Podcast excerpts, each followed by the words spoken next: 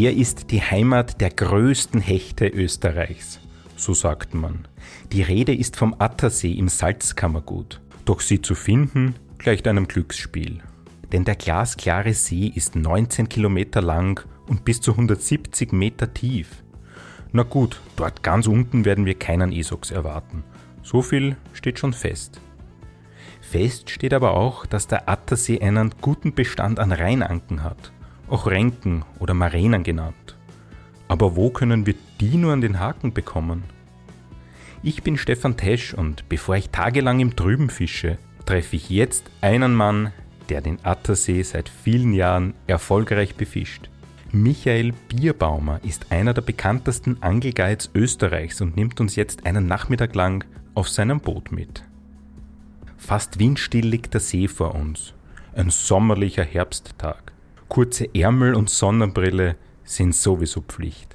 Erster Streich ist die Rheinanke. Später kommt der Hecht dran. Das war der Anker. Wie tief ist der? Richtig, da hat es jetzt 23 Meter. Sehe ich an die Markierungen von meinem Ankerseil und das werde ich dann auch mit der Hebestange nochmal überprüfen.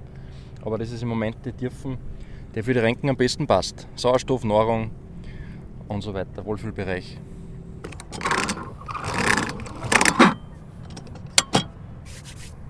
Ich habe mir jetzt gerade noch ein zweites Mal einfallen lassen, weil ich richtig schöne Schlammwolken erzeugen möchte. Das hat oft einen ziemlich guten Lockeffekt bei den Renken. Das ist der Geheimtrick. Das ist der Geheimtrick. Und es setzt ein paar Zugmückenlarven frei, die im Schlamm enthalten sind und den Renken als Nahrung dienen. Gut, und die werden wir jetzt mit der Hygiene imitieren. Genau. Wir nehmen eine. Eine ganz eine leichte Heberoute. Und da kommt jetzt dann die Hygiene drauf. Eine Hygiene ist nichts anderes wie ein ja, ca. 2 Meter langes Schnurstück mit fünf Abzweigern. Und auf jedem von diesen Abzweiger hängt eben eine Imitation von einer Zugmückenlarve oder von einer Zugmückenpuppe drauf, die je nach Jahreszeit unterschiedlich natürlich ausschaut, je nachdem, welches natürliche Vorbild wir gerade imitieren. Und diese Heberoute hat ja eine ganz spannende Rolle. Es ist keine, keine Fliegenrolle, sondern wie sagt man da? Richtig, genau. Also es ist äh, eine sogenannte Laufrolle. Schaut ein bisschen aus wie eine überdimensionierte Fliegenrolle. Aber wenn ich dann den Feststeller weggebe, dann läuft sie frei. Und das macht das, das Runterlassen besonders und dann auch den Drill, weil ich den Fisch quasi mit der feinsten Bremse der Welt drille und zwar mit dem kleinen Finger. Das macht es irrsinnig spannend. Genau, also wie beim, wie beim Fliegenfischen, diese direkte, die direkte Übersetzung in der Ganz Rolle. genau, das stimmt. An uns düst gerade ein Motorboot vorbei. Geschwindigkeitsbeschränkung gibt es keine, oder? Wieder der wilde Westen heute, ja. Michaels Hygienebox. Ja, verschiedene Größen, verschiedene Farben, verschiedene ja, Muster im Sinne von, sind sie eher gleichmäßig oder eher konisch. Wasserasseln, Maifliegenlarven. Das ist das ganze Nahrungsspektrum, das die Renken übers Jahr äh, gesehen vorfinden, irgendwie abdecken kann. Und die Zugmücke ist ein Evergreen. Ist ein Evergreen, aber diese Metamorphose von der Larve zur Puppe findet hauptsächlich im Frühjahr und im Herbst statt. Und ja, im Sommer muss man sich dann andere Nahrungsquellen überlegen. Aber jetzt, also wenn ich jetzt auf die Oberflächen schaue, sehe ich jetzt gerade keinen Schlupf, der wird dann hauptsächlich am Abend stattfinden. Deswegen werden wir uns jetzt eher auf die Zugmückenlarven konzentrieren. Also nicht die Puppen, die sieht man sonst aufsteigen, Genau, sondern die Puppen sind dann die, was aufsteigen mit Hilfe einer kleinen Gasblasen. Jetzt konzentrieren wir uns auf die Larven, die im Schlamm leben. Also ich denke, die Renken, die jetzt fressen, das ist jetzt ungefähr ja, zwei Nachmittag. Spiegelglatter See, wunderschöner Herbsttag. Überall sieht man die Spinnweben, also das, was den Altweibersommer kennzeichnet. Und ja, der Schlupf wird hauptsächlich am Abend dann sein. Und die Renken, was jetzt fressen wollen, müssen hauptsächlich die Larven zu sich nehmen. Und die werden wir jetzt imitieren. wunderschöner, du hast ja gesagt, Altweibersommer, politisch korrekt wahrscheinlich Indian Summer. Und alle ziehen ihre Boote raus, wenn es am schönsten wird. Aber wir stechen in den See. Genau, der Zug ist jetzt perfekt. Da haben wir unten jetzt zwei Larven und drüber drei helle Puppen. Den werden wir jetzt abwickeln und auf die Hebestange draufgeben. Heberoute oder? Heberoute, Hebestange, also kann man synonym sagen. So fein wie die ausschaut, würde ich nie Stange dazu sagen. Naja, ein Besenstiel ist keiner, das stimmt. Aber das ist auch wichtig, dass eine Heberoute so fein ist, weil die Renken haben ein ganz weiches Maul. Das ist mal das Erste, das heißt im, im Drill verliere ich weniger. Und alleine die Bisserkennung oder zum Zwecke der Bisserkennung ist wichtig, dass die Heberute extra fein ist. Die Renke saugt diese Nymphe ein und entlastet somit dann das Blei und das äußert sich dann in einer kurzen Entlastung der Rutenspitze. Und wenn ich da nicht sofort reagiere oder wenn ich das nicht sofort merke, dann, ja, Chance verpasst. Bis zum nächsten Mal. Ja, ich bin vorbelastet mit den Renkenfischen. Ich gehe einmal im Jahr im Winter an den Erlaufsee Eisfischen. Ja, kenne ich. Kenne ich, schon gehört. Gibt es übrigens auch eine Podcast-Folge drüber. Jetzt kontrollieren wir schnell, ob die Nymphen alle verwicklungsfrei auf den Abzweigern hängen und lasse das Ganze jetzt zu Boden, indem ich jetzt den Feststeller bei der Laufrolle gelöst habe. Und jetzt läuft das Blei auf 23 Meter Tiefe runter. Das dauert ein bisschen. Das dauert ein bisschen, ja. Du warst ja heute am Vormittag schon guiden, was war da? Richtig, das war eigentlich irrsinnig spannend. Also wir sind rausgefahren, ich habe zu meinem Gast gesagt, äh, schauen wir auf die Wasseroberfläche, wir haben einen richtig guten Schlupf, haben dann deswegen hauptsächlich auf äh, Zuckmückenpuppen gesetzt. Und die Rechnung ist voll aufgegangen. Wir haben ja, ein paar Untermassige gefangen und sind dann am Schluss noch mit einer 47 cm Renke belohnt worden. Also es war ein richtig schönes Erlebnis. Hat man nicht alle Tage. 47 habt ihr die mitgenommen? Ja, die haben wir mitgenommen.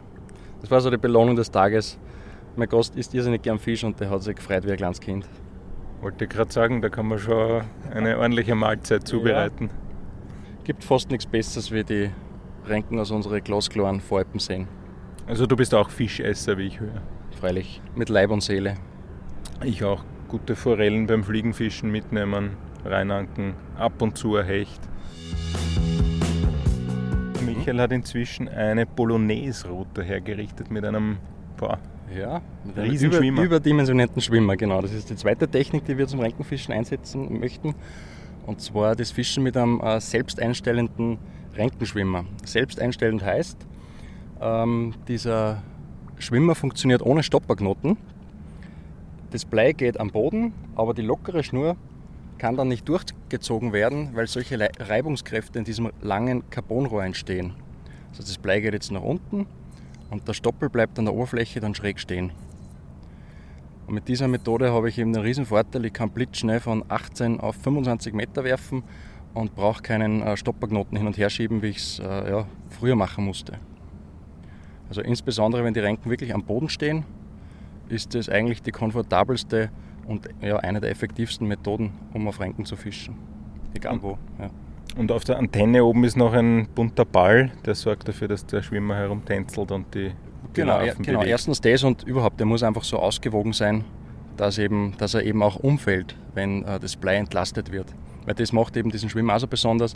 Die Renke beißt, äh, schwimmt weg, entlastet das 30 Gramm Blei, hakt sich dadurch selbst, also wichtiges Stichwort ist dieser, dieser Selbsthackeffekt und dann fällt dieser Renkenschwimmer um. Das sind die schönsten Renkenbisse, wenn der Schwimmer auf einmal glatt an der Oberfläche schwimmt.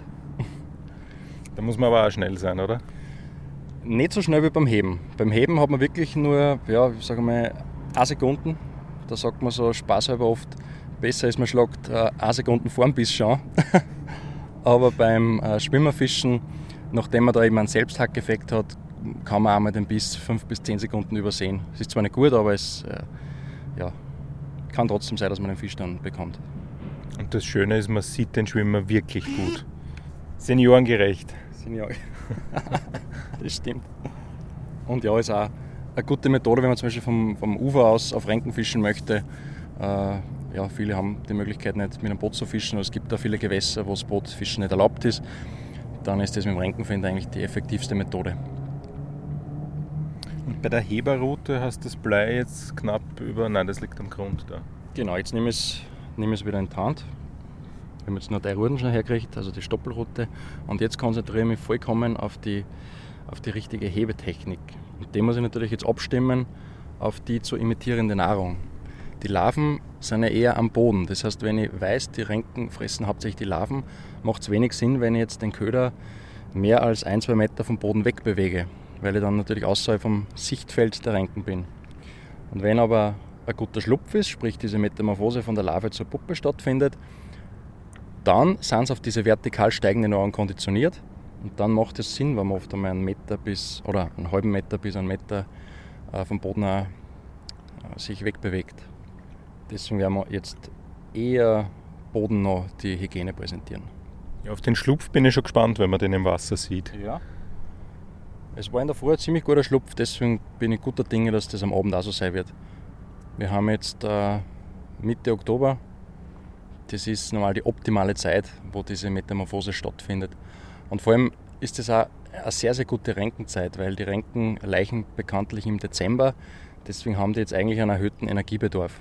Darum ist das eigentlich, sage ich mal, meine äh, zweitbeste Jahreszeit. Nach April, Mai ist dann eigentlich ab Mitte September bis äh, Mitte, Ende Oktober, wenn ich mir das aussuchen kann. Ja, haben die vorgezogene Weihnachtszeit. Richtig, ganz genau. Das ist im Oktober oft so, da kann man sich schon ziemlich schwer, schwer entscheiden, ob man jetzt Renken fischen möchte oder Hecht fischen, weil einfach beides recht gut ist zu der Zeit. Ich habe am Erlaufsee beim Renkenfischen einen Hecht gefangen, der hat auf die okay. gehakte Renke gebissen. Ja, das Erlebnis haben wir auch vor, vor zwei Tagen gehabt. Ja, der Hecht hat uns weit über eine Stunde beschäftigt.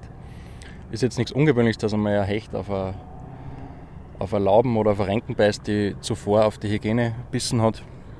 Aber der ist eben so günstig äh, gehängt, dass der uns ja eben so lange beschäftigt hat. Wie gehst du bei der Tiefe vor? Wo, woran machst du das fest, wie tief wir fischen? Ja, riecht sich eigentlich hauptsächlich nach der Nahrung. Also ich, ich, weiß über meinen See ziemlich genau Bescheid, wo da die Gradgrenze ist. Am Attersee, nachdem es heuer so rein ist, ist das Grad teilweise bis 20 Meter. Und dann weiß ich, okay, in welchem Bereich kommt welche Nahrung vor. Und zu welcher Zeit fühlen sie sich in welcher Schicht am wohlsten. Das geht eben von ja, 25 äh, bis 30 Meter, wenn es hauptsächlich die Larven fressen oder die Puppen, bis zu 5 Meter zur Maifliegenzeit. Also es ist oft eine, eine ziemlich eine schwierige, aber auch spannende Zeit, wenn die Renken auf einmal ganz ins Seichte ziehen. Also ich habe das krasseste Erlebnis habe ich an einem anderen See gehabt, wo wir die Renken teilweise auf, auf drei, vier Meter gefangen haben.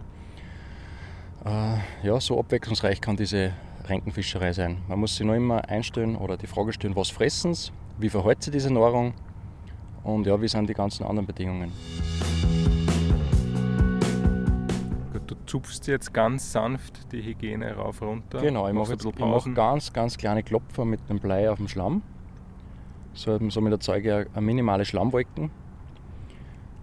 Dann lasse ich das Ganze unter Spannung stehen und gehe eben ganz langsam im Zeitlupentempo, wirklich in Klammer weniger als mehr, 10 bis 15 cm hoch mal eine kurze Pause, weil auch diese Puppen in die Steigphasen immer wieder Pausen einlegen. Und dann gehe ich entweder nur mehr nach oben, ein wenig Schlupf ist, oder eben jetzt mit der Intention, dass sie Larven fressen, wieder nach unten. Also ich halte jetzt eigentlich die, ich fische jetzt wirklich intensiv den Bodenbereich ab. Jetzt holen wir ein, wir haben eine halbe Stunde gezupft, aber die Renken wollten nicht. Genau, das passt so nicht, das probieren wir später nochmal. Jetzt legen wir schnell mal den Fokus auf dem Hecht. Schleppenderweise. Attersee-Hechte sind ja berühmt. Die schönsten Hechte auf der Welt. du hast ja insgesamt 1, 2, 3, 4, 5, 6, 7, 8, 9, 10 Routen. Und da drin sind auch noch zwei. Kann nichts passieren, Kann nichts passieren, ne? Der Anker kommt wieder rauf auf der Monophilen. Geiler Sound. Was hast du da als Ankergewicht? Eine das ist so 10 Kilogramm Stabanker und den lasse ich richtig äh, in Schlamm reinsausen und der hält mir wirklich bei Wind und Wetter. Schaut aus wie eine Artilleriegranate. Jetzt fahren wir ins Freiwasser.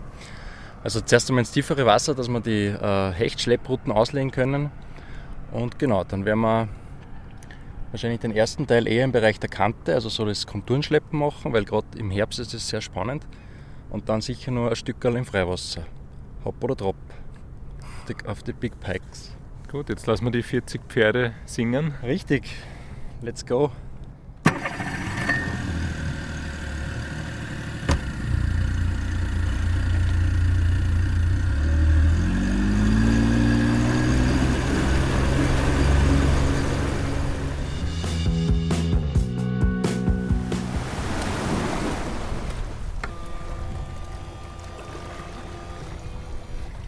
Geht gut. Zum Wasserskifahren auch, oder? Ja, geht ja. zum Wasserskifahren auch, ja. Darf man das da? Darf man. Ja. Wenn man sich an die Regeln hält, Also du kannst links, rechts mit einem Sideplaner schleppen und dazwischen Wasserski fahren. naja, da ist dann fast die, ist fast die Schleppgeschwindigkeit ein bisschen zu hoch. Also da müsste man auf Blumalin oder auf Thunfisch schleppen vielleicht. Weil auf dem Hecht schleppt man so zwischen ja, 2,8 und 4 km/h. Und ja, beim Wasserskifahren 35, 40. ja, das was ihr jetzt gehört habt, das war jetzt der Elektromotor. Wir müssen jetzt beim Schleppen einen Elektromotor nehmen. Wir haben da einen Bugmotor, den wir mit der Fernbedienung steuern, was für die ja, Handhabung sehr komfortabel ist. Und es ist einfach bei unserer Attersee-Vorschrift, dass wir nicht mit einem Verbrennungsmotor schleppen dürfen. Wieso darf man nicht mit Verbrennungsmotor? Was ist da, da ein ökologischer Gedanke? Oder? Wahrscheinlich. Ich denke, dass diese Regel, die gibt es schon ziemlich lang, die kommt aus einer Zeit, wo die meisten Motoren Zweitaktmotoren waren, die mit einem Gemisch gefahren sind, wo natürlich ja, ein Teil von diesen Abgasen oder ja, Abfallstoffen ins Wasser gelangt sind. Heutzutage würde ich das nicht mehr so machen, weil es lauter Viertaktmotor ein geschlossenes System und ja, vielleicht wird es einmal geändert. Ich weiß von meinen Schweizer Kundschaften, da ist es eher ungewöhnlich, dass man mit dem Elektromotor schleppt. Die schleppen alle mit dem, Ele mit dem Benzinmotor. Schauen wir mal in deine Köderbox. Genau, das ist jetzt die Box mit äh, großen Gummifischen. In dem Fall sind das jetzt Schockfarben. Man muss immer aufpassen, dass man keine grünen Gummifische zu weißen Gummifischen dazulegt, sonst hat dann der weiße grüne Abdrücke. Deswegen ist es fein säuberlich getrennt. Riesendinger. Das ist jetzt ein 30 cm Gummifisch in einer Schockfarbe. Und zudem werden wir dann, wir dürfen mit drei Rutten dürfen schleppen, wir werden jetzt einen Schockköder verwenden und zwei natürliche. Wobei von den natürlichen auf jeden Fall äh, eine Laube am System. Lauben sind unsere Hauptbeutefisch für den Attersee und die gehen wir auf das sogenannte Wickham-System und die laufen sehr, sehr verführerisch. Also da liegt jetzt vor uns ein 30 plus Zentimeter Gummifisch mit einer riesen Bleinase. Genau, das ist ein, ein, Blei, ein Bleischraubkopf mit 50 Gramm, mit so einem Drillingsbewaffnungssystem, dass der Hecht, egal von wo er kommt, ja, Schon Im, Idealfall, Im Idealfall hängt. Ja, da siehst du die ganzen Bissspuren, die ich schon drauf gehabt habe. Die, ich sage immer, der Gummifisch lügt, lügt, nicht, der übersieht keinen Fehlbiss, weil die Hechtzähne sind so scharf, die schneiden dieses Material mit Leichtigkeit. Und dann stückelt ist er auch schon. Stückelt ist auch schon, ja, und der hat schon einen neuen äh, Schwanz bekommen. Das Hechtfischen ist natürlich der krasse Gegensatz zum Renkenfischen, wo man beim Renkenfischen alles so fein wie möglich, dünne Schnur, 13er, 15er Fluorocarbon, ist beim Hecht natürlich alles ein wenig, ähm, ja, muss alles ein bisschen äh, fester sein und alles ein wenig dicker sein. Da haben wir halt dann 40er Fluorocarbon als Schlagschnur, dann als bissfestes Hechtverfach äh, zumindest ein 080er Fluorocarbon. Stäuferfach verwende ich nicht, zudem ist mir der Attersee zu sichtig. Wir haben immerhin im Moment, wo wir jetzt da fischen, haben wir eine Sichttiefe von bis zu 10 Metern. Also Schwebstoffe sind fast nicht mehr vorhanden, deswegen sehen die Hechte richtig, richtig gut. Es bringt nichts, wenn ich jetzt mit extra dünner Schnur versuche, ein Hecht zu fangen. Ja. Dann würde ich wahrscheinlich zwar leichter überlisten, aber die scharfen Zähne würden das Vorfachmaterial abschneiden, alles würde abreißen. Das ist dann alles andere als weitgerecht. Na klar, aber hinter der Schlagschnur hast du schon geflochtene. Genau, das ist beim Schleppen, das ist so mein Setup. Vorne ein bissfestes Vorfach, dann 10 bis 15 Meter 040er Fluorocarbon und dann ein 25er geflochtene. Das hat sich die letzten Jahre einfach als das beste Setup herauskristallisiert. Apropos Setup, da stehen jetzt ein paar tote Köderfische im Kübel. Richtig. Sie stehen das nicht sind jetzt schwimmen. diese, wie vorher erwähnt, diese Lauben. Die hat jetzt so ja, 20 bis 25 cm. Die habe ich jetzt mit einem ganz einfachen Trick auf das Wickham-System gegeben. Das kontrollieren wir jetzt im Wasser schnell. Flankt richtig schön von links nach rechts. Also das Wickham-System ist so eine Drahtspange mit Tauchschaufel. Genau, also Tauchschaufel drauf. Es ist ein bisschen ein, ein Blei schon eingearbeitet, dass dieses Wickham-System je nach Größe zwischen ja, 3 und 6 Meter läuft. Und nachdem im Moment aber eher der tiefere Bereich spannend ist für die Hechte, geben wir da zusätzlich jetzt noch 50 Gramm dazu. Und diese 50 Gramm werden ca. 3 Meter vom Köder eingehängt. Dann kommt man auf welche Tiefe? Das System wird jetzt dann, oder dieses Setup wird jetzt dann so auf 7 Meter laufen. Und so zwischen 7 und 10 Meter Tiefe werden wir heute schleppen. Und nachdem das gestern ganz gut funktioniert hat, bin ich sehr, sehr guter Dinge, dass das auch heute funktionieren wird. Ja, alte Regel, was gestern gegangen ist, geht heute immer. und morgen auch. Okay. Nein, einfach nur deswegen, weil sich die Bedingungen kaum geändert haben. Es ist der Luftdruck ziemlich stabil. Äh, wir sind jetzt genau im Vollmond. Vollmond ist immer, ja, da gibt es viele Mythen um den Vollmond, gerade was den Hecht betrifft. Viele Angler schwören darauf, andere sagen, ja, beim Vollmond kann man die besten Tage als auch die schlechtesten Tage haben. Ich würde sagen, es ist immer das Zusammenspiel aus Mond, Luftdruck, aktueller Witterung und natürlich dann diese anderen Faktoren wie Wassertemperatur und so weiter. Also es ist nie ein Faktor alleine, der jetzt den Fangerfolg ausmacht, sondern immer die Summe. Und das sind halt diese Faktoren, die man als Fischer halt nicht in der Hand hat, was dann das Fischen aber wiederum so spannend macht. Ja, ich habe jetzt den Köder auf 30 Meter rauslassen. Entscheidend, was die, die Tiefe betrifft, in der der Köder jetzt läuft, sind in Wahrheit fünf Faktoren.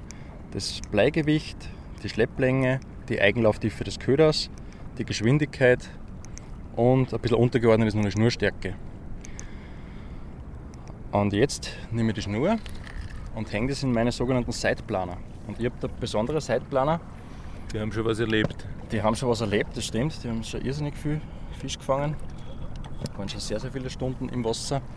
Und die hängen jetzt fix in der Schnur im Gegensatz zu den anderen, die ausklippen. Und mit einem Sideplaner habe ich im Wesentlichen zwei Vorteile. Zum einen fische ich eine größere Fläche ab auf diesem riesengroßen Attersee und zum anderen minimiert die Scheuchwirkung, die vom Boot, insbesondere vom Elektromotor ausgeht. Weil der Elektromotor, der erscheint für uns wahnsinnig leise, aber der ist in Wahrheit für die Fisch ein ganz ein lautes Summen. Also wenn ich die Wahl hätte, oder wenn ich mich entscheiden könnte, dann würde ich sogar mit einem Verbrennungsmotor schleppen, weil der für die Fische leiser ist. Kann man sich nicht vorstellen, ist aber so.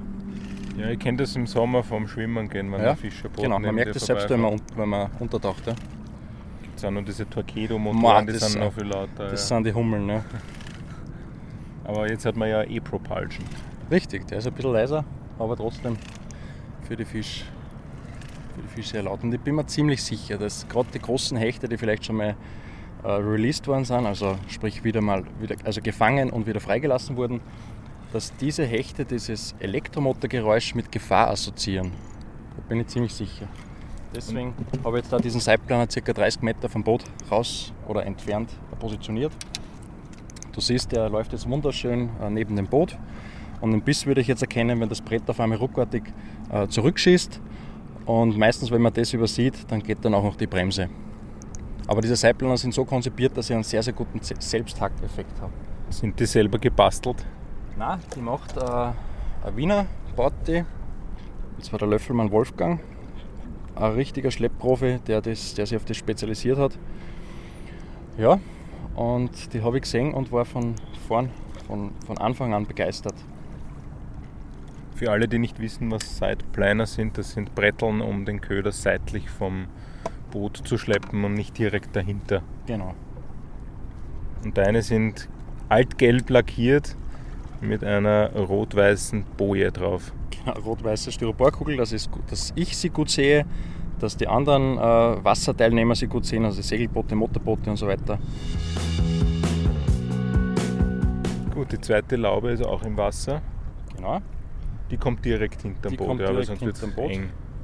Was wir da vorne sehen, ist ein richtig großer Schwarm Blässhühner. Die sind immer im- im Herbst, Winter bei uns da. Und was auch für uns Hechtfischer ganz wichtig ist, sind zum Beispiel fischfressende Vögel. Also wenn ich irgendwo an der Oberfläche Haubentaucher entdecke, Gänsesäger, Kormoran, dann ist das für mich immer ein Zeichen, dass da irgendwo Brutfische oder Beutefische in der Gegend sein müssen und somit auch die Hecht nicht weit sein können. Und das ist gerade im Herbst ein großes Thema, weil da bündeln sich die Köderfische wieder. Und da ist es wirklich so, wenn man die Futterfische findet, dann findet man auch die Hechte. Das heißt, immer aufmerksam sein, egal was. Egal, ob das jetzt beim Renkenfischen ist, einen Schlupf beobachten, Mageninhalt kontrollieren. Genauso ist dann auch beim Hechtfischen. Die Blässhühner flüchten. Ein Massenstart, wie beim Triathlon.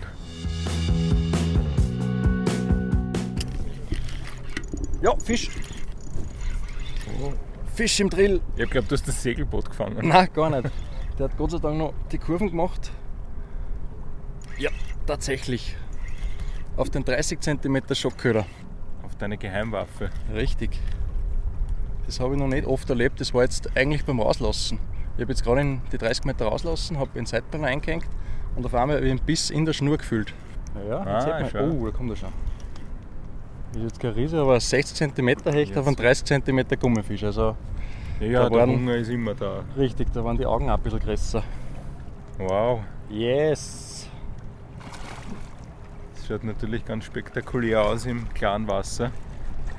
Ganz wichtig beim Schleppen, dass man nie die Geschwindigkeit oder dass man die Geschwindigkeit nur minimal reduziert, aber nicht ganz stehen bleibt, dass in der Zwischenzeit die anderen ausgelegten Routen nicht verwickeln bzw. auf Grund laufen. So, ich möchte jetzt eine Handlandung machen, weil ich sehe, dass der Hecht wunderbar hängt. Deswegen ersparen wir ihm den Stress mit dem Kescher. Ja, der dürfte mir andere Hechtattacke gekriegt haben. Ganz wichtig, bevor man einen Hecht release, kriegt er ein Bussal. Jeder Hecht kriegt ein Bussi bei mir, wenn er zurückschwimmen darf. Und jetzt setzen wir ganz vorsichtig rein. Zack. Der hat eh noch eine Kraft gehabt. Richtig. Yes, Petri. Petri. Erster Hecht, ja, das geht schnell. Das ist schön gegangen jetzt, ja. Ja, das Aber ist jetzt ist ja er- einfaches ist, Gewässer. Ja, ganz, ganz Ja, einfaches. Deswegen fischen so viel da. Fischt man, fährt man einmal raus und hat gern Hecht. Richtig. Äh, nein, es hat genau passt. Wir haben die Strategie richtig gewählt. Wir haben bemerkt, dass der Wind ein bisschen angefangen hat, dass sich sozusagen das Licht an der Oberfläche ein bisschen bricht. Es ist leicht diesig geworden. Und darum haben wir gesagt, gehen wir Hecht fischen. Und ja, voll aufgegangen. Und das freut mich dann immer am meisten, wenn der Plan aufgeht. Super, und es riecht schon nach Hecht. Es riecht da, nach ja, der Hecht. charakteristische Mm. Geruch. Ja. Weiter geht's. Machst du also einen Durst? Ja. Drum, es gibt nichts Schönes, wenn man an einem Gewässer fischt, wo man das Wasser vom See trinken kann. Das ist der Red Bull See. Aber richtig. Nein, der Fuschelsee ist mit Pure- Red Bull gefüllt, oder? Richtig, der Attersee ist Wasser. Pure Energie. Und ich, Amateur, frage natürlich vorher, wo kann ich meine Trinkflasche auffüllen. Nicht nur am Wörthersee, sondern auch am, am Attersee wohnt die Prominenz neben uns ein Anwesen mit Golfrasen und 2000 ist nur das Bootshaus Das ist nur eigentlich. das Bootshaus, ja, wo wahrscheinlich eine Familie drin wohnen konnte. Ein eigenes Naturschutzgebiet davor. Genau. Dann haben wir vor uns jetzt dann die Leitelvilla. Das ist so die eigene oder die einzige echte Insel am Attersee, nur erreichbar über den Steg. Und ganz im Süden ja, gibt es aber richtig schöne Immobilien, Schrägstrich Grundstücke. Also Leitl, Wirtschaftskammer, Präsident, Genau. ehemaliger. Genau, die Eltern. Sieht man eh das WKO-Logo, wenn man genau hinschaut. Powered by WKO, ja. Nein, und ganz im Süden eben die Ferrari Villa und äh, ich glaube der Ab- Abramovic hat da eine große Villa, aber ja, das sind unglaublich große und, und schöne Grundstücke. Ganz abgeschottet. Ja, falls der Putin nochmal zu Besuch kommt. War da auf die Leitl-Insel, oder? Bin gespannt, wann er einmal anruft wegen dem Hechtguiding. Der kommt auf die. Hallo Michael Bierbaumer, ich möchte ein Hechtguiding haben. Na, wenn der Und- kommt, und geht er. fünf- Und fünf Security-Boote rundherum und zwei Security-Hubschrauber. Ja, das wäre spannend. Wäre mal eine spannende Erfahrung. Wäre mal ganz was Neues. Ich habe zwar schon viel erlebt, aber das noch nicht. Hast du schon prominente Guiding-Gäste gehabt? Ja, habe ich, aber möchte jetzt namentlich nicht erwäh- erwähnen. Aber ja, war schon viel bei mir am Boot. Ja. Na, der Putin kommt, glaube ich, nur zu Karin Kneißl, oder? Wenn er nach Österreich kommt. Das, genau. Ja, Ui, ui, jetzt haben wir ihn verpasst. Ma, jetzt haben wir einen richtig Vor schönen, lauter Foto. einen richtig schönen Föbis gehabt. Ja. Der war jetzt diesmal auf dem Naturköder, Ja. der jetzt auf 7-8 Meter gelaufen ist. Und zweimal richtig schön die Ruden reingebogen. Das heißt, er hat die Laube jetzt ein bisschen Der, zerlegt. der hat Werden jetzt sicher die Lauben, die Lauben zerlegt. Man sieht da jetzt die Bissspuren, Mhm. wo er es packt hat. Ja, hat es einfach knapp verfehlt, aber ja, der Fisch hat einfach auch immer eine Chance. Aber der nächste hängt hoffentlich Mhm. wieder. Der Michael schaut die ganze Zeit aufs Handy, aber er tut nicht WhatsAppen, sondern oder TikTok schauen, sondern er nein, navigiert. ja, richtig. Die, Navion, da? die Navionics Spotting App. Das sind ziemlich, ist eine ziemlich gute Tiefenkarten, vor allem vom nördlichen Teil vom Attersee. Und da kann ich mich sehr gut an bestimmten Tieflinien orientieren. Und deswegen schaue ich da immer, ich habe da ein bisschen meine Punkte gesetzt, wo ich schon einmal Fische gefangen habe oder Fehlbisse gehabt habe. Deswegen, du siehst, es sind schon da ein- einige Punkte da in dem Bereich, wo wir jetzt, genau, wo wir jetzt, wo wir jetzt genau drüber fahren. Mhm. Da brauche ich jetzt nur da herklicken. Da, wo wir vorher den Fehlbiss gehabt haben, habe ich auch schnell draufgeklickt. Und das sind dann auch die Bereiche, die ich dann auch beim Spinnfischen gezielter natürlich abfisch. Weil es ist oft so, entscheidend sind die Spots, also die, die Fangplätze. Das verändert sich natürlich im, im Jahresverlauf ein bisschen, je nachdem wie die Futterfische sind, wie die Wassertemperatur ist und so weiter. Genau, und somit kriegt man über das ganze Jahr dann irgendwie so ein Bild vom großen Ganzen. Ja, und das hilft einem einfach Jahr für Jahr.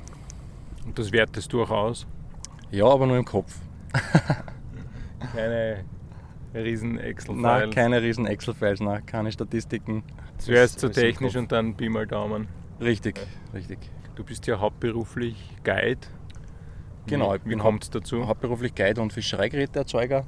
Angefangen habe ich eigentlich mit dem, äh, mit dem Fliegenbinden. Das habe ich schon ziemlich bald begonnen. Also, Biss, Biss, Biss, Biss, Biss, Biss. Yes! Live-Biss! Ich glaub's nicht.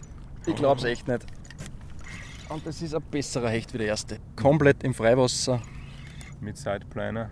Unter Naume, uns, unter uns hat es jetzt 60 Meter. Also richtig im Freiwasser. Und der steht gar nicht so schlecht drinnen. Ich spüre schon die Kopfschläge. Mhm. Auf der Geflochtenen, die transportiert das gut. Richtig. Und vor der Leitelinsel. Richtig, ganz genau vor der Leitelinsel im Freiwasser. Wichtig ist immer einen guten Kompromiss finden, also nicht zu leicht und nicht zu fest. Ja, und während der Fahrt ist ja auch eine Herausforderung. Ganz genau. Währenddessen navigiere ich jetzt mit der Fernbedienung und schaue, dass wir auf jeden Fall den Kurs halten und die Geschwindigkeit nicht verlieren. Die Route hat 200 Gramm Wurfgewicht. Ah, da kommt er schon. Dann sehen wir jetzt 10 Meter schon unter dem Boot in dem kristallklaren Wasser. Mhm. Die Flanken sieht man schon. Dürfte ungefähr so 17 Meter haben. Wow. Da wieder Handlandung machen. Wichtig bei einer Handlandung immer das Verhalten vom Hecht beobachten. Sobald er die Kiemendeckel öffnet, ist das ein Indiz dafür, dass er dann zu schlagen beginnt. Und das wirklich nur machen, wenn man bei Herz zugreift und wenn man sieht, wo die anderen äh, Drillinge sich von der Position befinden. Sonst ist das wirklich gefährlich. Jetzt kommt die Landung. Jetzt kommt die Landung. Während der Fahrt. Michael hängt sich aus dem Boot. Jetzt braucht man da schnell eine Zange, dass wir den einen Drilling lösen. Wichtig eine lange Zange, falls ein Drilling ein bisschen tiefer im Maul ist. Bisschen Kraft Hast gesehen, jetzt hat der Hecht gerade richtig geschlagen. Da ist wichtig, dass man den Griff nicht löst. So, Drilling, Drillinge sind sofort frei. Machen wir noch schnell das Foto. Das ist jetzt wirklich was Besonderes. Also in der Zeit zwei Hecht gefangen und einen Föbis gehabt. Herrlich. Und das bei strahlendem Sonnenschein, herrlicher Herbsttag, wahrscheinlich der schönste bis jetzt. Unglaublich. Innerhalb kürzester Zeit. Ja. Yes. Ich glaube, du wertest das doch genauer aus, als du sagst. So, du siehst, dass ich da jetzt auf dem Finger ein bisschen bliert. Aha. Da habe ich einfach ein kleines Zantal erwischt. Und deswegen ist wichtig, dass man beim Hechtfischen immer ein bisschen ein Verbandszeug mit hat. Aber das gehört ein wenig dazu. Das sind die Bloody Pike Knuckles, wie man so schön sagt. Es wird umgeräumt von der, vom Hecht zur Rheinanke. Genau, jetzt wieder von grob zu fein. Die feinen Nüpferl, wo wir jetzt versuchen, dass wir noch ein Renken verführen können in dem wunderschönen Abendlicht. Morgens, mittags, abends, nachts. Das ist nur also eine Tablettendosal, was ich von meiner lieben Oma mal gekriegt habe. Aber du siehst, da kann ich wunderschön die Blei sortieren, 3, 5, 7, 10 Gramm. Oft sind solche Sachen, die ähm, im Haushalt begegnen, super Gegenstände, die man dann fürs Fischen gebrauchen kann. Wo Früher man, waren es die Filmdosen. richtig, genau. Also Sachen, die man normal im Alltag achtlos wegschmeißt, eignen sich aber dann doch irgendwie zum Fischen ein bisschen. Und kann man sich ja auch irgendwas sparen, wenn man nicht immer nur die, die Markenboxen kauft, sondern halt die Alltagsboxen verwendet. Genauso wie diese Bauhausbox, wo ich da meine ganzen Hygienen drinnen habe. Das war eine Schraubenbox. Oder? Das war mal eine Schraubenbox oder irgendeine Werkzeugkiste. Wir sind da jetzt in der Bucht neben der Leitelinsel. Genau, Die Sonne geht schon langsam unter über dem, ist das der der Buchberg. Buchberg. Genau. Neben uns wird Rasen gemäht, dass die Golfrasen der Villen noch ihren Herbstglanz bekommen. Siehst du, wenn du jetzt an die Oberflächen schaust, siehst du den, den Schlupf, der drauf geht. Das sind jetzt lauter Zugmücken. Ist von schon wieder ein wichtiger Indikator. Da, kommt, da schießt jetzt eine Yacht an uns vorbei, Genau, komplett in der Uferschutzzone, die eigentlich 200 Meter vom Ufer weg ist. wo man nur in Schrittgeschwindigkeit Mit 50 fahren. km/h. so viel zum Thema wieder Westen. Weil er es kann, oder? Weil er es kann, ja. Okay, wir sind jetzt erst vom Hecht unterbrochen worden. Du wolltest uns erzählen, wie du Guide geworden bist. Das Ding ist das, also gefischt habe ich eigentlich immer schon. Ich würde mal sagen, mit sechs Jahren oder so habe ich das erste Mal eine Angel in der Hand gehabt. Eh durch den Vater und mit dem Bruder sehr viel gemeinsam gearbeitet. Dann sehr früh zu binden begonnen, so mit 12, 13 Jahren, nach der Fischerprüfung eben. Und ja, dann habe ich studiert in Linz Wirtschaftswissenschaften, abgeschlossen mit dem Magister. Und nebenbei sind wir dann nach Schörfling gezogen, am Attersee, und da habe ich zum Fischen am Attersee angefangen. Und ich habe mir den See eigentlich in sehr, sehr kurzer Zeit, so in ein, zwei Jahren, so gut erarbeitet, dass ich mehr gefangen habe oder mehr Erfolg gehabt habe, wie Leute, die seit 30 Jahren fischen. Und so ist irgendwie dieser Wunsch entstanden, nimmst mir mal mit, zeigst mir was, gibst mir ein paar Tipps. Und so ist irgendwie nebenbei, neben dem Studium, das, äh, ja, die, die Guiding-Idee gereift. Und irgendwie hat es dann, ja, war eine glückliche Fügung nach der anderen. Und dann habe ich noch einen, einen, lieben Freund kennengelernt, der mir dann bei der Homepage geholfen hat. Und äh, genau, dann ist einmal ein Zeitungsartikel erschienen über einen, über einen ersten Bindekurs, den ich gestartet habe. Und dann hat es also ein rundes Gesamtbild ergeben, dass ich gesagt habe, okay, ich probiere es, gleich nach dem Studium, ich springe ins kalte Wasser und mache das Hobby zum Beruf. Genau. Und ja, ich bereue die Entscheidung nicht. Also ich bin irrsinnig gerne am Wasser. Ich, ich liebe es wirklich, äh, Leuten was zu lernen. Also das, die Weitergabe von Wissen, das ist wirklich eine Herzensangelegenheit von mir. Und ja, auch das Binden ist irrsinnig schön, wenn man dann sieht, dass man mit dem, was man selbst gebunden oder selbst produziert hat, Erfolg hat. Genau. Also du hast studiert, um Guide zu werden. Ja, kann man sagen. Ja. Eine Fächerkombination in genau. Richtung Guiding. Renken- ja. und Hechtwissenschaften. Na, das Schöne ist am Attersee, also was Thema Lernen betrifft, am Attersee oder überhaupt an großen Seen, man lernt nie aus. Es gibt, ich mache das jetzt das siebte Jahr und alleine was ich im heurigen Jahr wieder Neues an Erkenntnissen sammeln dürfen habe, äh, ja, erstaunt mich schon wieder rückblickend und hilft mir hoffentlich wieder im nächsten Jahr. Ja, vor allem an den schwierigen Tagen. Vor allem die Freizeit nutze ich dann eigentlich, dass, dass ich selbst wieder neue Techniken probiere und, und neue Köder teste, dass natürlich dann am Guiding-Tag meinen Gästen Dinge zeigen kann, die auch wirklich funktionieren. Egal, ob das jetzt ähm, Renkenfischer sind, die von Deutschland, Schweiz, Österreich kommen oder Hechtfischer, die eben speziell am Attersee das Fischen lernen wollen, eine spezielle Fischart, sprich Renken oder Hecht oder eben einfach einen schönen Tag mit mir verbringen wollen, wo sie sich um nichts kümmern müssen. Also es sind die Motive, warum man ein Guiding bucht, sind unterschiedlich. Ich habe Gott sei Dank sehr viele liebe Stammgäste. Alle Altersgruppen, also vom fünfjährigen Burschen, vom fünfjährigen motivierten Burschen bis zum 80-jährigen äh, Mann, Mutter mit Kind, äh, immer mehr Frauen kann ich beobachten. Also es ist auch das Thema Frauen in der Fischerei angekommen, dass das eben nicht nur ein Männersport ist, sondern dass auch Frauen da in, in der Fischerei einen Ausgleich finden. Genau, Deswegen, man hat einfach mit sehr, sehr vielen unterschiedlichen Charaktere zu tun, quer durch alle Berufsgruppen, aber habe durch das sehr, sehr viele liebe Freunde und sehr, sehr viele ja, Menschen fürs Leben kennengelernt.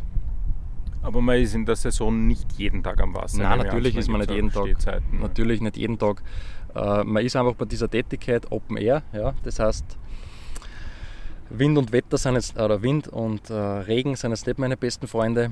Weil wenn ich jetzt so einen Guiding-Tag mit wem vereinbare, möchte ich natürlich, dass es für, für diese Person ein besonderes Erlebnis ist. Und deswegen, wenn wer einen Regen gar nicht mag, dann versucht man natürlich einen Ersatztermin zu finden. Das ist halt, also es waren heuer zwei Monate, die sehr verregnet waren. Das war für mich natürlich auch keine leichte Zeit. Aber man schaut dann, dass man das irgendwie ein bisschen aufholt, dann in diesen schönen Wetterphasen. Ja, und dann hast du da am Wochenende oft einmal reinbeißen. ist ja. so. Und wie gehst du damit um, wenn ein Guiding-Gast kommt? Der erwartet sich meistens wahrscheinlich große, tolle Fänge, aber der See ist natürlich Natur, die Fische sind Lebewesen, die folgen nicht auf Kommando. Wie, wie geht man mit dem Druck, sage ich einmal, um? Das ist eigentlich eine richtig gute Frage und das, äh, ja, das beschäftigt mich natürlich oder begleitet mich natürlich immer ein. Ganz wichtig vorab, ein Guiding, und das sage ich ja immer, es ist nicht entscheidend das, was man am Guiding-Tag fängt, sondern das, was man sich vom Guiding mitnimmt und was man dann danach mehr fängt. Aber es ist eigentlich mein Anspruch und mein Ziel und ich habe da Gott sei Dank eine sehr, sehr gute Serie, dass man immer einen Fisch sehen. Wie groß der dann ist und wie viel das sind, kann man nicht sagen, aber irgendeinen Trick habe ich immer noch aus dem, aus dem Ärmel gezogen. Aber dass jetzt wer mit der Erwartungshaltung herkommt, vor allem am Attersee, würde ich sagen, eines der schwierigsten Gewässer überhaupt, ähm, dass man da jetzt auf Ansage 2 Meter Hecht fängt oder ein 50er Renken, äh, ja, das, das spürt es nicht. Also da ist es besser, wenn man dann an die Boden fährt oder irgendwelche anderen riesigen deutschen Gewässer, wo die, die Fangaussichten vor allem für den Großen viel, viel, viel höher sind. Wobei es natürlich immer sein kann. Also wir haben viel große Hechte gefangen wieder, viel große Renken, aber es ist halt oft nicht gleich verteilt. Es gibt Tage, da fangt man 5, 6 Hecht und dann gibt es Tage, da fangst du nur ein oder zwei. Genauso ist es bei den Renken, was die Stückzahl und die Größe betrifft.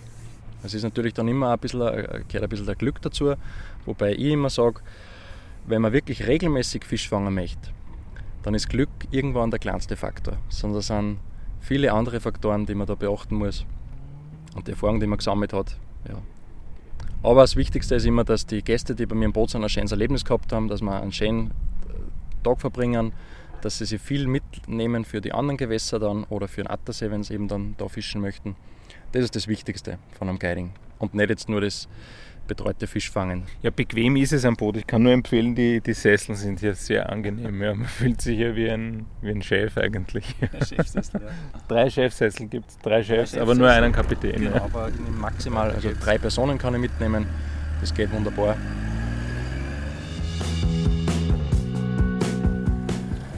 Wir kommen in die heiße Zone. Genau, da ist jetzt der letzte Renkenspot, den wir jetzt versuchen werden. Weil ich denke, langsam, aber sicher sollten sie einen Hunger kriegen. We'll see. Ja, Abendbrotzeit. Gut, wir gehen es wieder an, einmal mit dem Stoppel. Auf wie viel Meter? Wir sind eh wieder auf 22, 23 Meter. Und dann schnurstracks runter mit der Heberoute. Mhm. So, und jetzt lasse ich die Heberoute runter und hoffe, dass ich einen sogenannten Ankerbiss bekomme. Also dass dieser Effekt vom Anker, den ich schon beschrieben habe heute, wo er Schlammwolke erzeugt, dass der so eine Lockwirkung entfacht, dass ich in den ersten 5 bis 15 Minuten einen Biss kriege beim Heben. Das wäre jetzt natürlich noch lehrbuchmäßig. Ich lasse ja. das Mikrofon gleich in der Hand. Wieder ein Live-Biss, meinst du? Bis in die Salami. Entschuldigung, Käseweckel, du in die Salami. Ich zuerst einmal abschlucken, aber das ist der Klassiker. Wir ja, fangen zum Jausen an und der Stoppel legt sich um. Schauen wir, ob es hängt. Mm. Mhm. Das ist gut, ja. sehr leicht. Ja. Haben wir leider verloren. Aber der Stoppel, hast gesehen, hat sich richtig schön niedergelegt.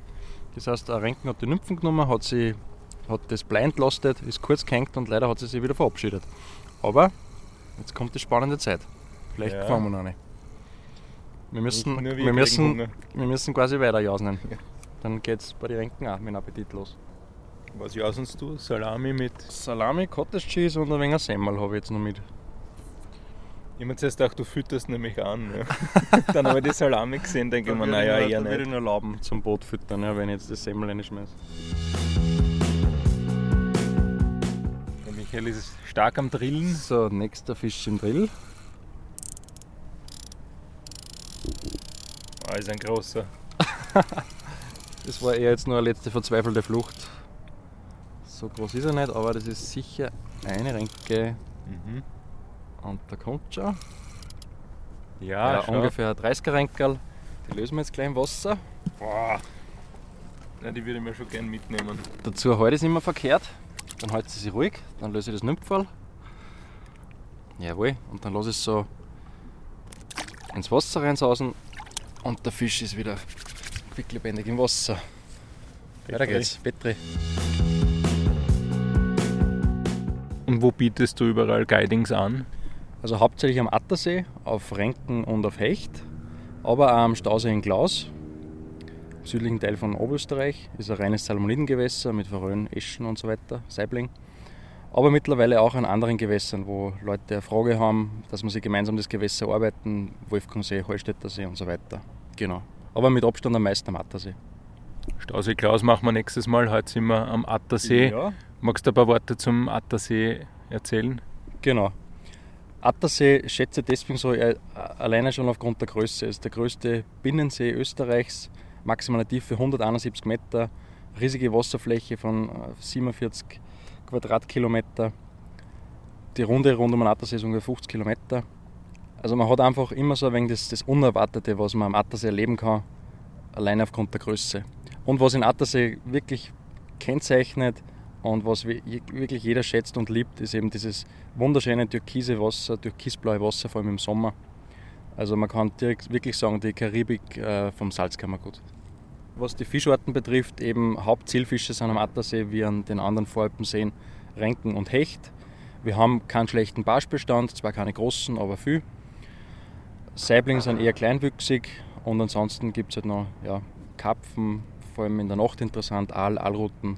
Seeforelle, wirklich für Spezialisten, also für Seeforelle braucht man viel Geduld, viele Kilometer. Hast nicht umsonst der Fisch der 1000 Schleppkilometer. Darf man Eis fischen da? Na, weil bei uns die Saison am 20. November endet und erst wieder am 1. April beginnt.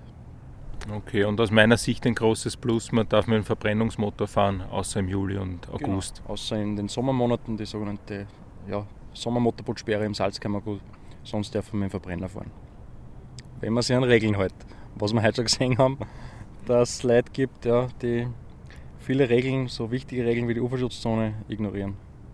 Ja, aber wir bröseln jetzt dann auch Vollgas in den Hafen. Das kommt sicher gut beim Hafenmeister. Genau. Vollgas raus auf die Slipstelle, ja. so, jetzt hat es beim Heben noch geklappt. Kurz das Blei am Boden klopfen lassen und dann habe ich einen richtig schönen Hebebiss gekriegt. Das heißt einfach ein kurzes Entlasten der Ruttenspitze. Die biegt sich wunderschön Richtig. durch. Jetzt macht sie diese wunderschöne Aktion von der Heberoute bemerkbar.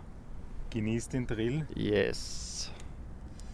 Genießt man das als Guide noch oder ist das eh schon tägliches Natürlich, Brot? natürlich. Ja, da, Da sieht ist man schon. Bodyfetts drauf. Mhm. Yes. Ja, wird knapp am Masse, wir lassen es aber jetzt aus. Ich lande es auch wieder mit der Hand. Den Bauch nach oben, dann hält sie ruhig. Das Nümpfel mit zwei Fingern lösen. Wunderschöner Fisch. Und das war jetzt echt innerhalb von, weiß ich nicht, einer halben Stunde ist das jetzt das sechste Renken. Ein wunderschöner Fisch. Wir sind am Zahnpacken. Wir sind am Zahnbacken, haben einen unglaublich coolen Tag erlebt. Wir waren beim Hecht erfolgreich, wir waren jetzt am Schluss noch bei den Renken erfolgreich. Herrliches Wetter, es ist jetzt 6 Uhr am 20. Oktober und ich stehe mit der kurzen Hosen da. Also eigentlich ein unglaublicher Tag gewesen. Ja, weil du ein harter Hund bist, oder? Muss man auch sagen. So Ja, ganz das auch. kurze bisschen- Hosenwetter ist nicht mehr. mehr. Ein bisschen see- und wasserfest bin ich durch die, durch die viele Zeit am Wasser, das stimmt. Aber nein, es ist wirklich angenehm und jetzt äh, fahren wir rein und ja, lassen den Tag noch ausklingen. Wenn wir das Boot noch rausziehen. Und Genau.